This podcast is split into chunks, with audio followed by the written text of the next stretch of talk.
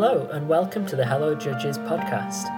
My guest this week is Aga Rojewska. Aga works freelance with lots of awesome coffee companies across the world, as well as having her own coffee brand, Sheep and Raven. Aga was the first woman to win the World Barista Championship and has an extremely lengthy list of competition success, including 2022 World Coffee and Good Spirits Champion, London Coffee Masters Champion, multiple national Polish SCA competition wins, including Barista, Brewers Cup, Cezve Ibrik, Latte Art, and so many more. There's a lot to learn from Aga's success, and I tried to get into it in this episode. This episode of Hello Judges is kindly sponsored by Happy Tamper, patented espresso tools for better coffee and peace of mind. This podcast has medium sweetness, followed by medium acidity, and the last one, bitterness. It's also medium. Please enjoy. All right, Aga, welcome to the podcast. Hello, how are you? Yeah, good. How's your day been so far? Well, you know, it's it's not that late, so I had my morning coffee, uh, breakfast, and uh, then some paperwork, and now we we have a chat. So, so pretty good. Yeah, that's great. What what coffee did you drink this morning? Well, we had a because you know it's December, a little bit of a Christmas season, so we decided to get some of the fruit infused coffees. So we were tasting uh, few interesting ones. Uh, one is uh, fermented with strawberry, and the other is fermented with lulo fruit. So maybe it's not. It's like you know, it's like the, a little bit of a gray area. You cannot use those coffees in competition, but people love it anyway. So Well, it's interesting. They recently changed the rule. Like there was a clarification on the rules for 2024, and you can now Yeah. use them if it's uh, infused before the the sort of green coffee export stage. I Yeah. think. yeah, yeah, yeah. They, you know, they. It's a little bit within the rules. Is uh, they will evolve in the way that markets evolve. So if those coffees are uh, wanted by customers and they keep happening in the on the market, the produce act, producers actually make them. Sooner or later, they will be introducing them uh, to the competition because it just makes uh, competition a little bit more exciting, interesting, uh, and you know those kind of coffees they have more obvious flavors. It's like when we describe geisha coffee or like uh, some of those competition coffees, and then people taste it, they are not really able to say, well, it is acidic, but I wouldn't say it's a peach flavor. Well, but when you give them coffee infused uh, with, you know, with the or fermented with peach, it's so obvious that they immediately are more encouraged to enter that specialty world. So Yeah, I definitely think it's a good win for like accessibility for like people who aren't used to like tasting complex, delicate things. yeah, exactly. So you've been uh, roasting your own coffee for a little while now, right? Well, uh, I'm not roasting yet. Uh, so we have a coffee brand, but uh, I bought 106 year old house, and uh, we will be having a roastery over there.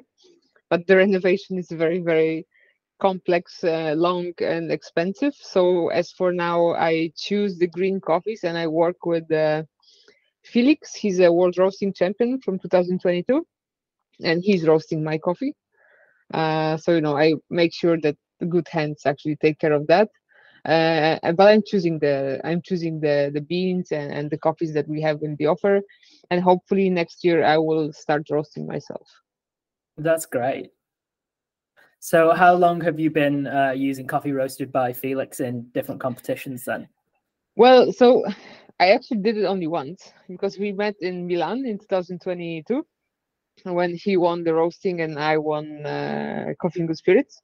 Uh, so we met over there and we just started to talk mm, if he would be willing to roast coffee for me for the competition. And then, then he was roasting uh, for uh, uh, championship in 2023 in Athens and also for the nationals. So it's been only two times because we know each other very shortly, but we immediately get the you know connection. Well, yeah, who better to trust with your coffee than a world roasting champion? Yeah, he had a good uh, you know good uh, CV for that. Yeah, definitely. Let's uh, wind it way back. How did you get Mhm. started in competition and what was your first one? Oh, that's that was very long time ago. So it was 2008. Um, I started in coffee in 2008 in uh, in a Polish coffee chain, something similar to Costa, but it used to have a different name. Uh, so my first competition was in 2008. Uh, I didn't actually sign up myself because it was internal competition. In the in the big chains, it works like okay, so the the company will put let's say three people to the nationals, but because there is I don't know two and a half thousand people working within the company, they made the internal let's say qualification. So I took part in those qualification. I didn't. Uh, I wasn't good enough to uh, go to the nationals, but I was only working in coffee for four months. Uh, but I felt that I learned so much on the way of those two months of preparation. Uh, my skills improved, skills improved, my knowledge improved, and I decided that next year I'll do it again. So I started 2008 by total accident. That's great. And then like since then you've like i was trying to figure out how many different competitions you've been in and won and oh, so many yeah it's it's somebody actually made me count it one time uh so i don't think that i did count that internal competition but altogether it was it is around 65 different competitions uh, and I won around one third of them, so like 21, I think, or 22, something like that. Uh, but you know, it's uh, basically I did enter almost every official competition that there was. I, I never competed in roasting and cup tasting uh, because still it, it is for me a little bit of the area that um, I don't do it on my regular basis. So it's much more difficult to possess that skill and to be confident and not just you know trained. Uh, and also i up till now i didn't need a roasting skill. Somebody else was roasting for me and cup tasters for me is very much uh, connected to uh, quality control so it's again more of a roastery work than a coffee shop work uh, so i haven't done this one yet but i did uh, Dallmayr coffee competition that was held on the highest mountain in Germany. It was two and a half thousand meters or, or 3,000 meters above sea level. Very difficult conditions, especially for brewing coffee because, you know, the coffee boils uh, in different temperature. So it was pretty interesting. And they actually did uh, invited uh, co- uh, coffee champions from all around the world. It was Kyle Ramage from United States, there were some people from Asia. There were various champions from U- Europe, so it was a little bit uh, different. I did competed in South Korea for a world cocktail battle, something like that. I don't even remember the name correctly, and there were mostly Asians competing over there. Uh, so there are a few different ones, but I did mostly compete in SCA competitions. That's amazing. Like, especially like when you've entered was you know sixty plus competitions and you've won yeah. about a third of them. It's quite a an amazing statistic. It is not bad, but you know you always w- would like to have more than fifty percent, but I think it's impossible. You know when you when you even think about it, I started to compete in two thousand eight, and it was at least one competition uh, a year. But my the first time I ever won was six years later was 2014. So you know the statistics go very bad immediately. Uh, but I I think that this is a, the part that a lot of people don't really appreciate that uh, if you are very successful in competitions, this is what they remember, but they are not even aware of how many times you tried. Yeah, it's very yeah common. So, like from having a look at the competitions you've won, like 2018 World Barista Championships, you've won Coffee Masters, mm-hmm. uh, Coffee and Good Spirits. You're multiple time, you know, Polish Brewers Cup, um, Polish Latte Art, Polish Barista. You know, Cezve, It go it goes on. Like I, from my understanding, you are the most successful barista competitor of all time with the most championships to your name. Well. Uh yes and no. uh, because I know that there are a few competitors in Asia that uh, have more titles in general uh, conquered on their name, but they mostly do. There are some competitions that we cannot enter. Uh, they have a lot of, you know, in in South Korea, uh, for example, it's very common to have uh, big uh, latte throwdowns, let's say five or six within a year, uh, and that uh, person won a lot of latte art competitions. so he he actually claims that he's the most successful. I I don't I don't I don't try to take it for myself uh, because for me in the end it's uh, not that important to be the most successful. It's mostly about my own development. I treat competition more like a like a test in school. If i really want to learn something and i want to learn it very very well uh, any competition is kind of a test or a deadline because i am i'm lazy a little bit. So if i just want to say to myself okay i will learn how to do this it doesn't work. But if there is a deadline uh, to that uh, commitment, uh, it always works better. So for me, it's mo- mostly about my own uh, development, and the success is just an extra.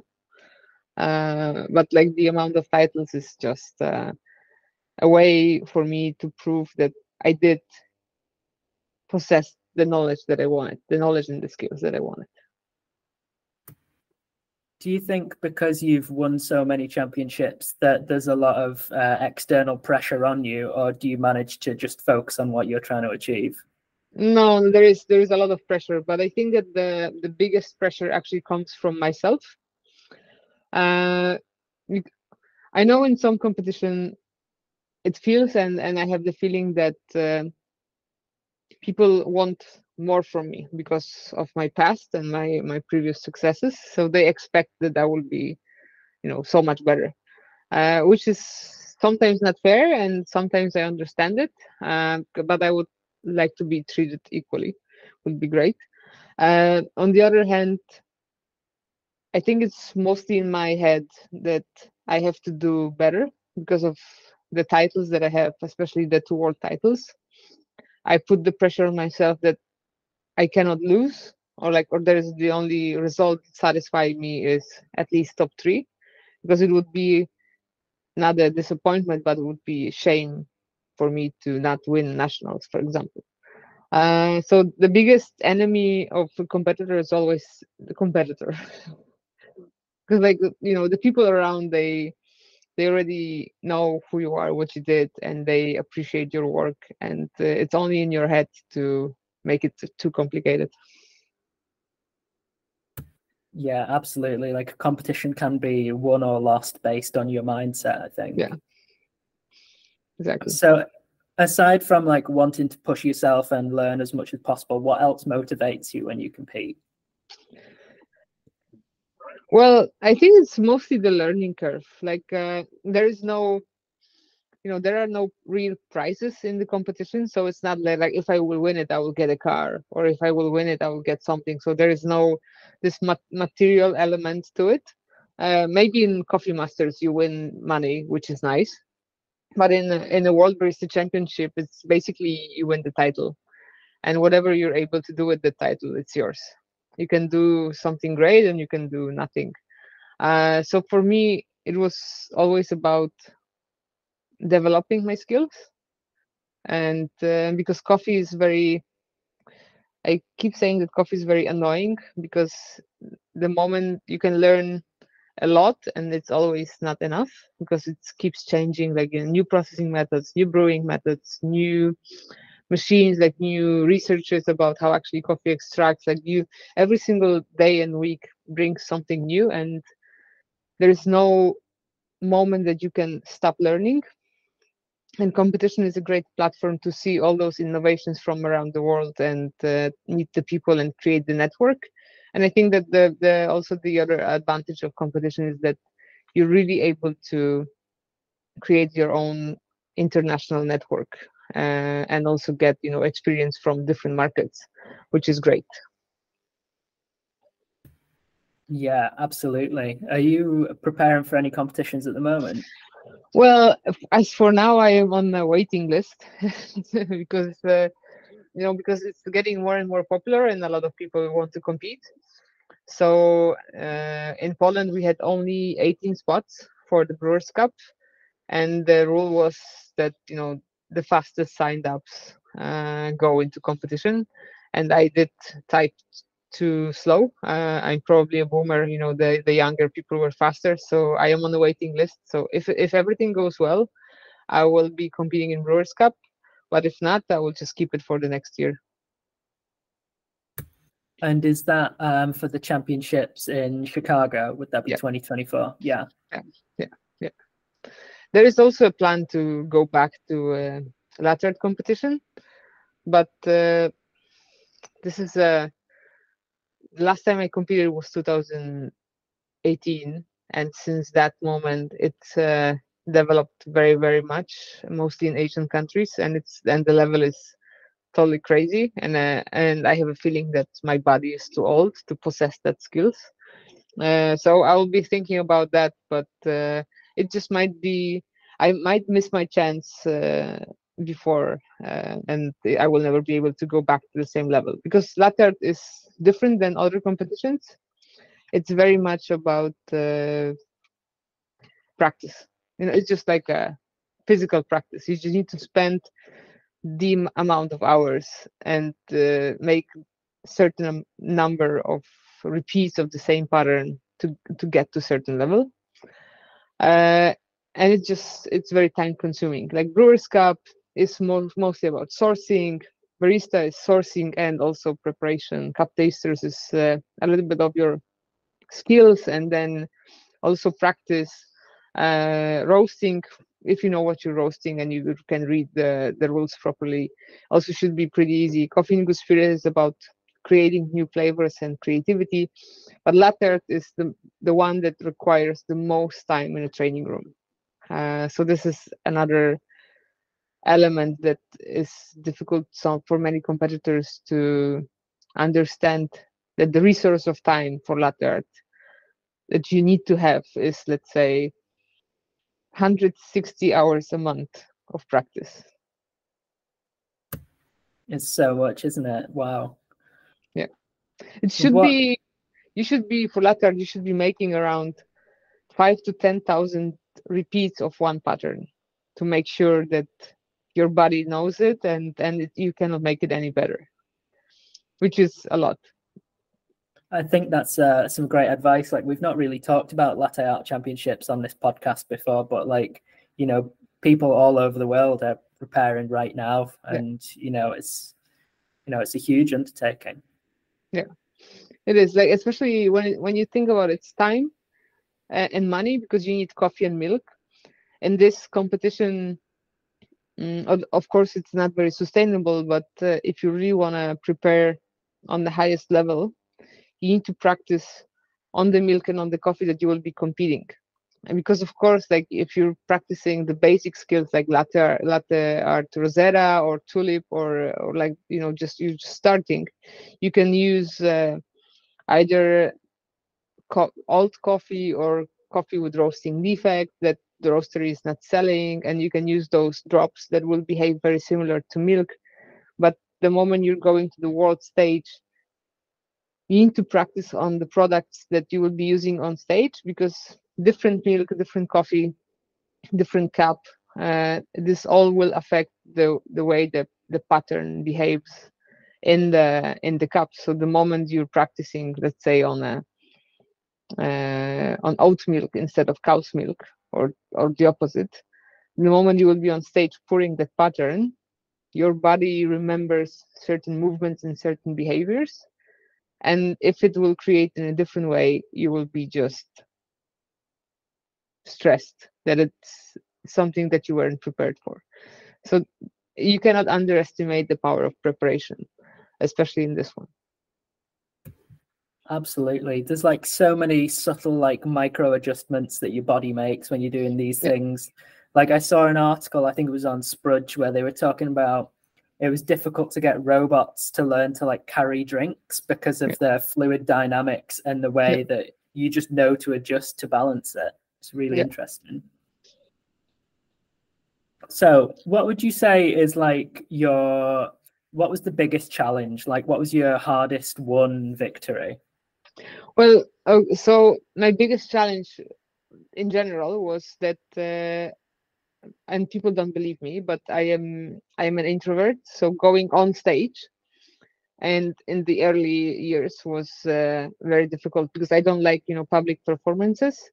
Well, you after after me saying that I did it 65 times, you might say like that now I'm lying, but it's it was actually this part that I needed to like take the much the, the most effort to overcome.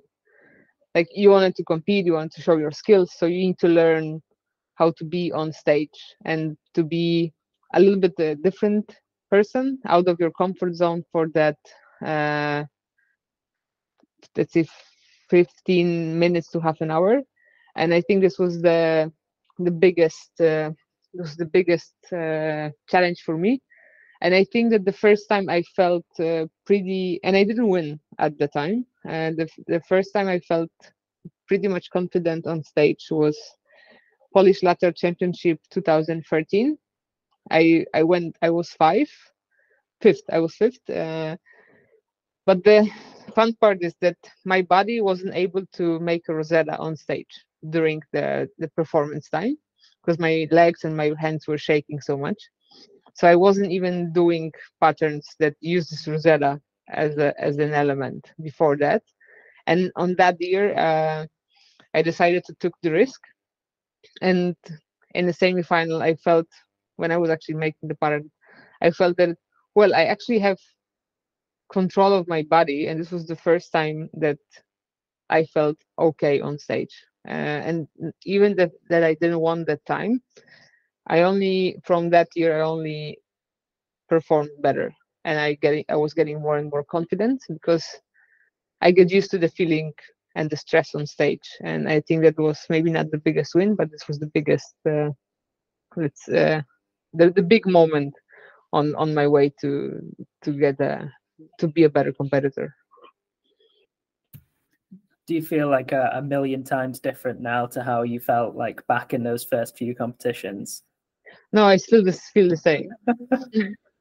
The um, it's also something that people don't consider but uh, every single time i'm on stage and there is this you have preparation time when you set you put all that stuff on a table you you, you know you prepare your station for the 10 or 15 minutes of performance time and there is this short moment between preparation time and performance time when you're waiting for judges and this is this is always the moment when in my head there is the same conversation like why are you doing that? Why even why? Like you don't even like that. Like it's so stressful. It costs so much money. You're not rested. You haven't slept. You like why are you doing that? Like what's the point? And then the judges come on stage. You call time and and everything starts. Uh, but i have this conversation in my head every single time. Uh, so it didn't improve i don't feel i don't feel confident on stage ever i just uh, i think I just get used to the the stress and I learn how to maybe not deal with it, but I learn how how it works on the competition time. So I just uh, I just I just get used to it. yeah, you definitely learn so much about yourself and how to like handle yourself because of the pressure you're put under. Yeah, yeah, exactly. Like I always think of, uh, I think it was 2017 when Dale won, and yeah. if you like go on YouTube and you watch his finals routine, he's still like shaking when he's pouring those mm-hmm. milk drinks. Yeah. And he's like he's done that so many times, but you just yeah. you can't control it. No, no. Like I uh, people always people many times ask me like so what do you do uh like to control the stress? And I always answer that uh, well, you cannot control it. You can just learn how your body reacts to this amount of stress. Because some people sweat. They they just get all wet on their you know on their heads and the and the and the sweat is dripping from their nose. Other people they shake. Uh, their hands or their legs are shaking. Uh, uh, the other ones just go pale or they are very hot. Like you know some th- those are very personal elements that uh, the first time you will be on stage you will learn how your body reacts in that situation. And uh, on the you know the first time on stage you will see that and learn and then you will be able to decide if this is something that i can overcome or the feeling is so bad that i don't want to do it again Yeah, I think seeing the um almost like vulnerability of people who are like world champions, seeing how they still like go through all this kind of makes the competition a little bit more accessible to people who are thinking about doing it but are feeling a bit nervous and it just helps them understand that like everyone feels like that. Yeah, like that's every single competitor if if it's a national, if it's a world uh, if it's even like a throwdown in a neighborhood cafe it's a it's like a test in school like you always get a little bit stressed. And it doesn't matter if you have done it for 15 years like me or you're doing it for the first time. Like we all behave like we all go through the same. Just the more experienced competitor they already know the drill. They know that you know there will be this element this element and this element. So they are able to get into that zone a little bit better because they they already know what to expect. And the newcomers they will be just more they will be learning at the time. So there will be bad decisions. There will be uh, questions. There will be you know a little bit more stress because of you know the organizational part of delays and, and all that stuff. But uh, when somebody is doing it for the first time or at least thinking about it and my biggest advice for them is just to do it. Because there will be no, never there will be never a time like this perfect time will never happen. You can either just do it and then decide it was awful i don't ever want to do it again. Or you will decide that okay i fucked up. I want to do better. But until you won't try it for the first time uh, you will never know the answer. And just also going to the first competition with expectations that you will win that's a very big mistake because you put additional pressure to already a huge amount of stress. You should just take the first competition as a, as a tryout to, to even see if this is something that you want to repeat and if you don't it's totally fine. There are amazing baristas that never competed because they just co- go completely you know blank uh, for the on the speech on stage or they they want to faint or like you know they they just said that i know coffee and i feel great in the coffee environment in the coffee shop but i will never go with those skills on stage because it's somewhere i would just not feel comfortable enough yeah totally agree with that so it's quite well documented in the uh, the film Coffee Heroes, um, your preparation for the 2018 World Barista Championships. But do you have a sort of set way that you approach training for each competition, and like how do you manage your time with that? Well, uh, I, am not, as I said, I, am a little bit lazy, but I'm also a little bit uh, chaotic because I don't have a regular job, so uh, there is no for me there's no working from 8 to 5 uh, or 8 to 4 on, on a regular basis. I do a lot of free freelance jobs like i go for china for five days of training and then i go back and i have let's say three days off. So i always need to um, kind of adjust my training schedule to the uh, to the my time availability on spot. Uh, it is much easier if you already have a space that is let's say open for you for 24 hours and then you can have all the setup and just go there and practice whenever you can.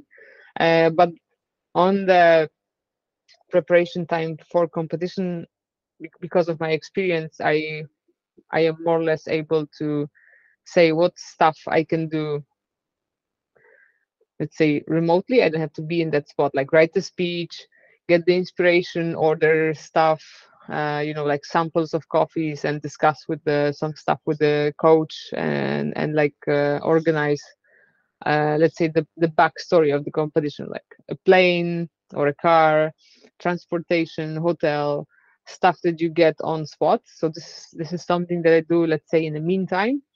But when it comes to uh, practice, I try to practice at least four hours a day, three months ahead of competition. And then when it comes when the when the date is getting closer and closer, it goes from four to eight to ten hours. So uh, you know it depends on how good it goes. If it go very bad, you try to practice more. If it goes very well, you can uh, focus on just like polishing the details. Details. Uh, it's never like a very well estimated time.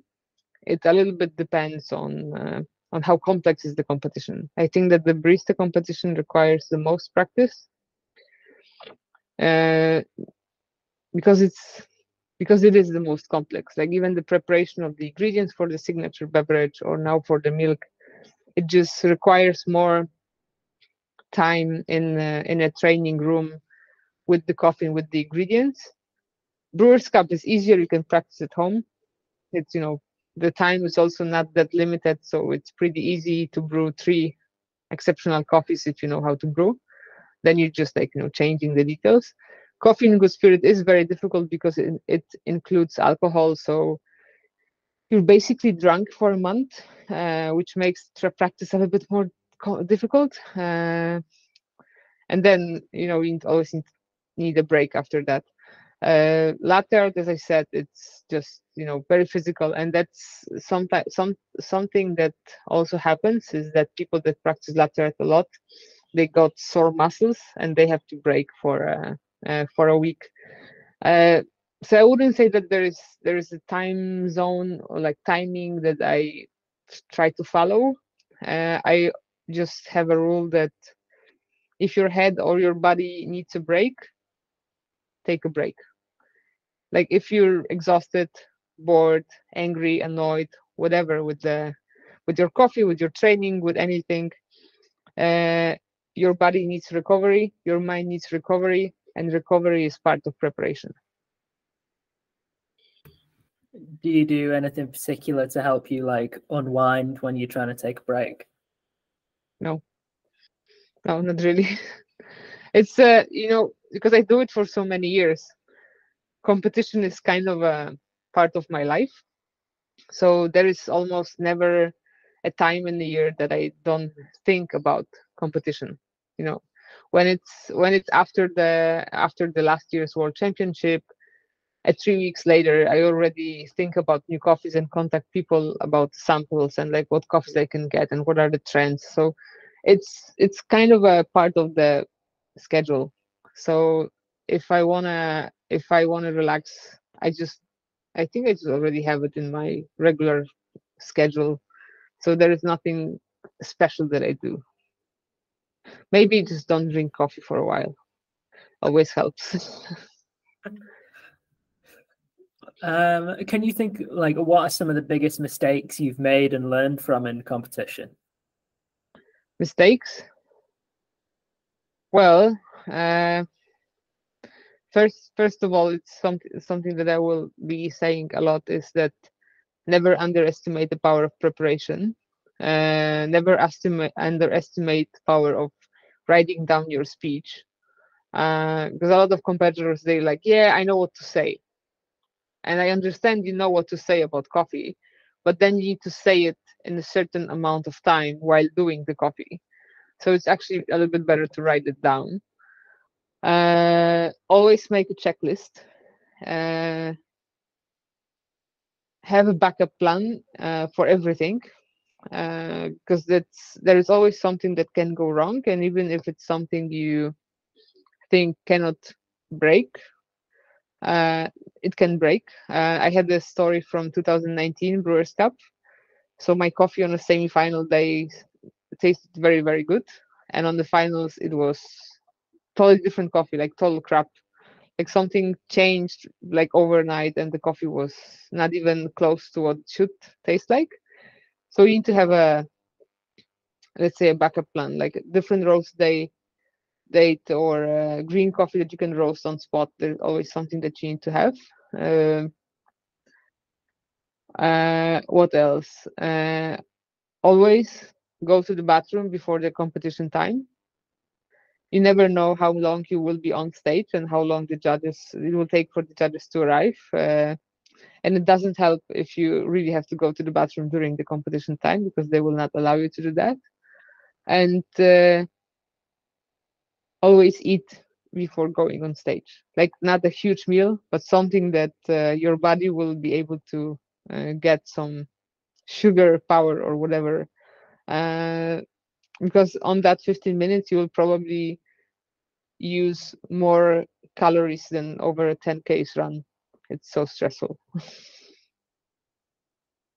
oh, and that's uh, this is simple, but people don't uh, actually think about it uh, all those kind of jewelry that you have on on hands that uh, is sometimes hanging this is uh, this is uh, something that you might put it into coffee you might you know drag something on stage so like never wear too many uh, hanging stuff on your body because they they are just a wish for a failure. And uh, and also all those kind of tricks that you do on your regular day like you know flipping a portafilter when i am in a coffee shop i tamp i clean the coffee from the portafilter and then i just turn it like quickly in a hand so it just goes you know 30 uh, 360 degrees and if you do it on stage this will be probably the one time that the coffee will not stay in the portafilter and it will be all over this the, the table so all those kind of stuff that you usually do and they look cool, they might be too risky to do on stage. Yeah, yeah don't try yeah. too hard to cool and just focus on important There is no there is no box on the score sheet that says cool performance. Who are some of your uh, heroes in coffee? Well, it it was very long time ago, so uh, I think my first hero was Michael Phillips. Uh, 2010 World Barista Champion. I saw him for the first time uh, a year before uh, in Atlanta. He won the first round, won the second round, and then he was, I think, third in the final in Atlanta when Gwilym Davies won. so he was one of my first heroes. Uh, then I had mostly latte art heroes. So I was watching uh, Esther Maasdam from uh, Netherlands at the time. Uh, so, so, she was in the final in Nice 2013, 2013. Uh, who else? Uh, who else? Who else? Who else? I think uh, Stephen Leighton. He never competed, but he was kind of one of those, uh, let's say, coaches uh, of the, you know, of the of the of the good guys there is this Japanese company, I think Ogawa Coffee, and they were winning latte championships almost every year until 2014. So this is also pretty cool. I liked Max, Maxwell Colonna Dashwood performances up till 2015. And I think that's it. That's it. We don't have a lot of uh, cool uh, coffee heroes in Eastern Europe. Uh, but I hope that this will change maybe in the future. Yeah, absolutely. Um, going back to Stephen Leighton, he did compete in Brewers Cup in the UK a couple of times, I think. Okay, but, but he never won. yeah, yeah, yeah, he never won. But um, yeah, Stephen's an interesting character. I think he'd be a good one to get on the podcast maybe because he emceed yeah. so many world championships. Yeah, I remember 2014. It was in Rimini. I was uh, I was volunteering over there, and uh, he was wearing, of course, the red suit, uh, and and he always yells a lot. He's like very loud when he's emceeing. So on the first day he was yelling almost all the all the time, and the next day he completely lost his voice. So the next day he was emceeing like barely speaking. It was uh, it was pretty funny because he wanted he tried so hard at the at the first date and, and up till the final days he was just like you know very very quiet and low because he he couldn't speak. So you mentioned um, like a few sort of coffee heroes in uh, mm-hmm. barista mm-hmm. championships. Are there one or two like world barista championship routines that you really enjoyed watching? Uh, I do like uh, Charles Babinski 2015.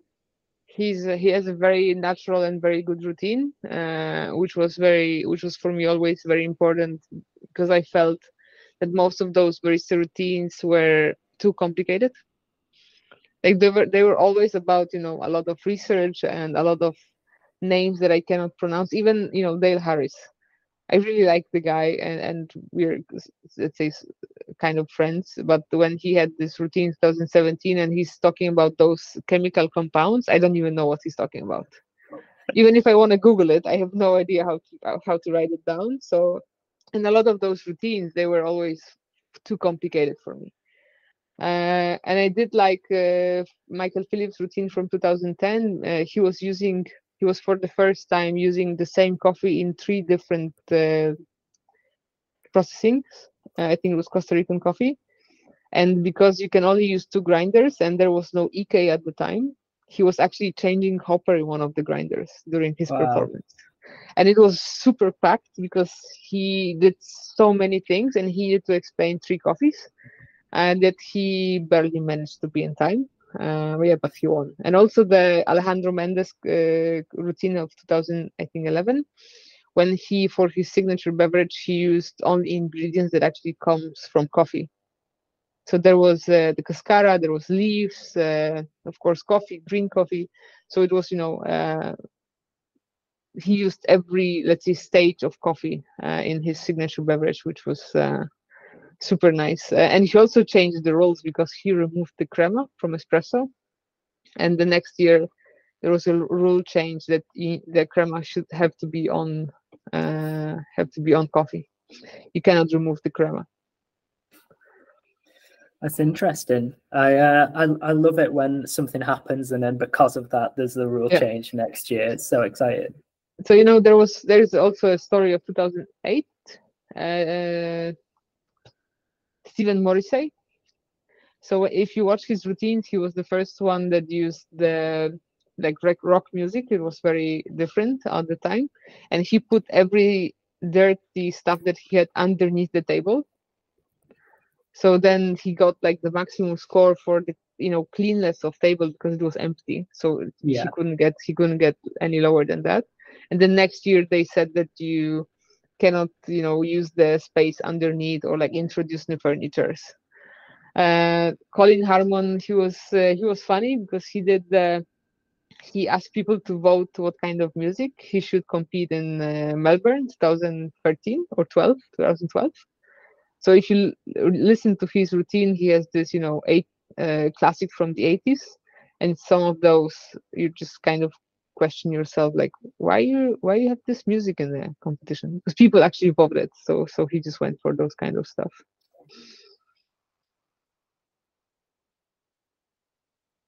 Yeah it's, it's really interesting when you read through the rule sheet uh, you read like strange rules mm-hmm. you're like why is that there? And it's almost always because somebody has done something strange in yeah, competition.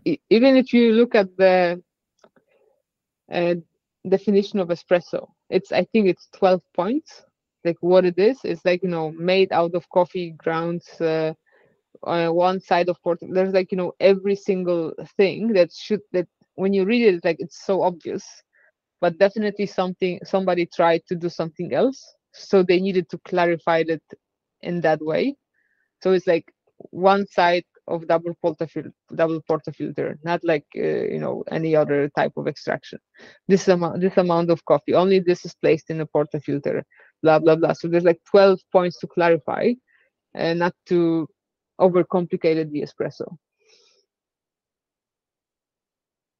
Um so you mentioned earlier like advice for new people wanting to get yeah. into competition is just just go for it. Like yeah. you don't know until you give it a try. Do you have any other sort of like key like tips and hints that would be good for a, a new competitor? Well first of all they uh, don't really like if you're looking at the previous year competition like let's say previous year world barista championship don't get inspired too much. You can you know you can look on the general aspect like what is the drill what they have to what how they talk about it like how they describe coffees and and what they do. But uh, don't get too inspired because if you want to copy somebody that won he already won this will not win the next competition. It's mostly like a guidance how to behave what to say what might be the you know the the theme of the competition but somebody already done it. Barista competition is mostly about what is your idea for coffee and there is no bad idea. There is no such thing that the, let's say talking about the, the new processing met, method is better subject than talking about customer service there's no such thing. Like it's have to be yours. This is the most important uh, element on competition. Uh, you cannot buy competition coffee uh, on the shelf. Like competition coffees have to have a little bit better qualities. Uh, and uh, never this is important never be afraid of asking for help because there is a lot of people that will help you. Like roasteries they will help you with coffee or they always have something that they don't have on the regular sale and they might be willing to support you with coffee for competition. Don't be afraid of asking people uh, on instagram or like on on uh, on public cuppings uh, on some advices about competition because specialty coffee is very open and they will answer the question. Nobody will tell you uh, that you can find everything on the internet and and you shouldn't be asking that publicly uh, if you won't ask for help you will not get it. But if you ask there is a chance that you will get it. Uh, so like don't be don't be uh, afraid. And always have a, a backstage buddy. You cannot make competition alone. It's a team sport. You only see one person on stage but it's actually a team effort. You need to have somebody that will help you and that know your routine as good as you at least have you had anyone who's like been with you throughout the majority of the competitions or have you just got different people at different no times no no no. like i i did for since 2014 until 2020 i had uh, my friend from poznan paula so she was in most of the latter world championship and she was with the uh, with me in Amsterdam, and she was she was mostly responsible for for cleaning my stuff, which is important because you have to focus on something else a little bit. Uh, I always have, uh, let's say, uh, kind of a coach, kind of a ghost advisor, uh, which is my uh, my partner. She's mostly into making sure that I don't go too crazy so when because i i have a lot of ideas uh, a lot of ideas that are next to the score sheet you know so they are cool ideas but they don't give you points. So she's more organized and she's always asking like okay but if you do it where will you get extra points? And then like it's a cool idea. I'm like yes but it doesn't give you points. It's just uh, a cool idea nothing else than that. So she's always you know my uh, I don't know how to say it, but a kind of advisor, kind of a, a mind. I'm mostly like you know I, I'm I go I go by the heart and she goes by the brain.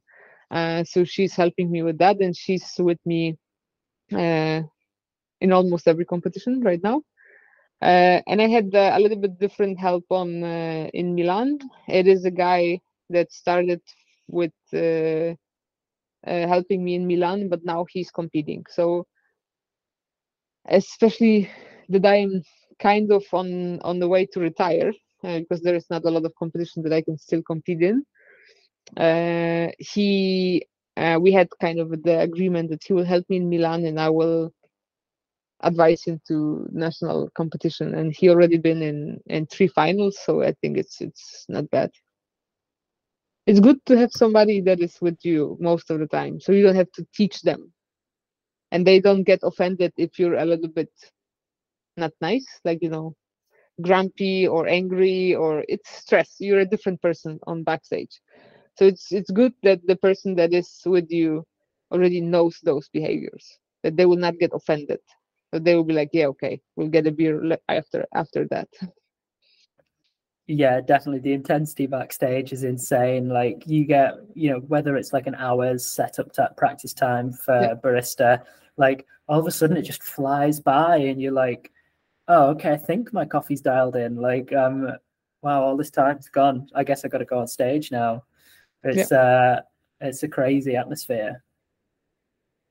Yeah it is. It is especially on the on the first round when you have uh, the most competitors like coffee and good spirits 20 something latte art 30 something barista competition around 50 and there is you know everybody in there. And on that first day on the you know on the preliminary round you know the first round they still get high hopes. Like they still believe that they will be in semi-final and final. So the tension in there and like you know the crowd in there and it's it's it's totally different than on on the next days which is sometimes you feel that some people are a little bit too stressed and some people are a little bit too relaxed yeah it's super important to make sure you've got someone with you who knows you and who is a bit sensible. Yeah and they will also remind you to go to the bathroom and go eat. It's very important. Definitely the number one uh, piece of advice for any barista competitor is go to the bathroom and make sure you eat. Yeah yeah well this is the easy one but this is the one that uh, is the easiest to forget. And yeah. it might cause it might cause a little bit of problem later on uh Aga, was there anything else that you like had on your mind that you were hoping to talk about before we wrap things up? No i don't think you know i can talk about competitions for hours. It's a it's a it's a big part of my life so uh if there would be anything that you wanted to ask but you forgot you can always you know call me back and then we can can do a part two. That's amazing. It's been an absolute pleasure to have you on so thank you for taking the time. Thank you. Thanks thanks for listening to hello judges podcast i really enjoyed chatting with aga it was a super wide ranging chat in scope and there's loads of advice in there that i'll definitely be taking on next time i compete this is the last episode of 2023, so thank you for listening, and I hope you have a great festive season. If you have any questions or any suggestions, you can email me at hellojudgespodcast at gmail.com. Thanks again to Happy Tampa for sponsoring this episode.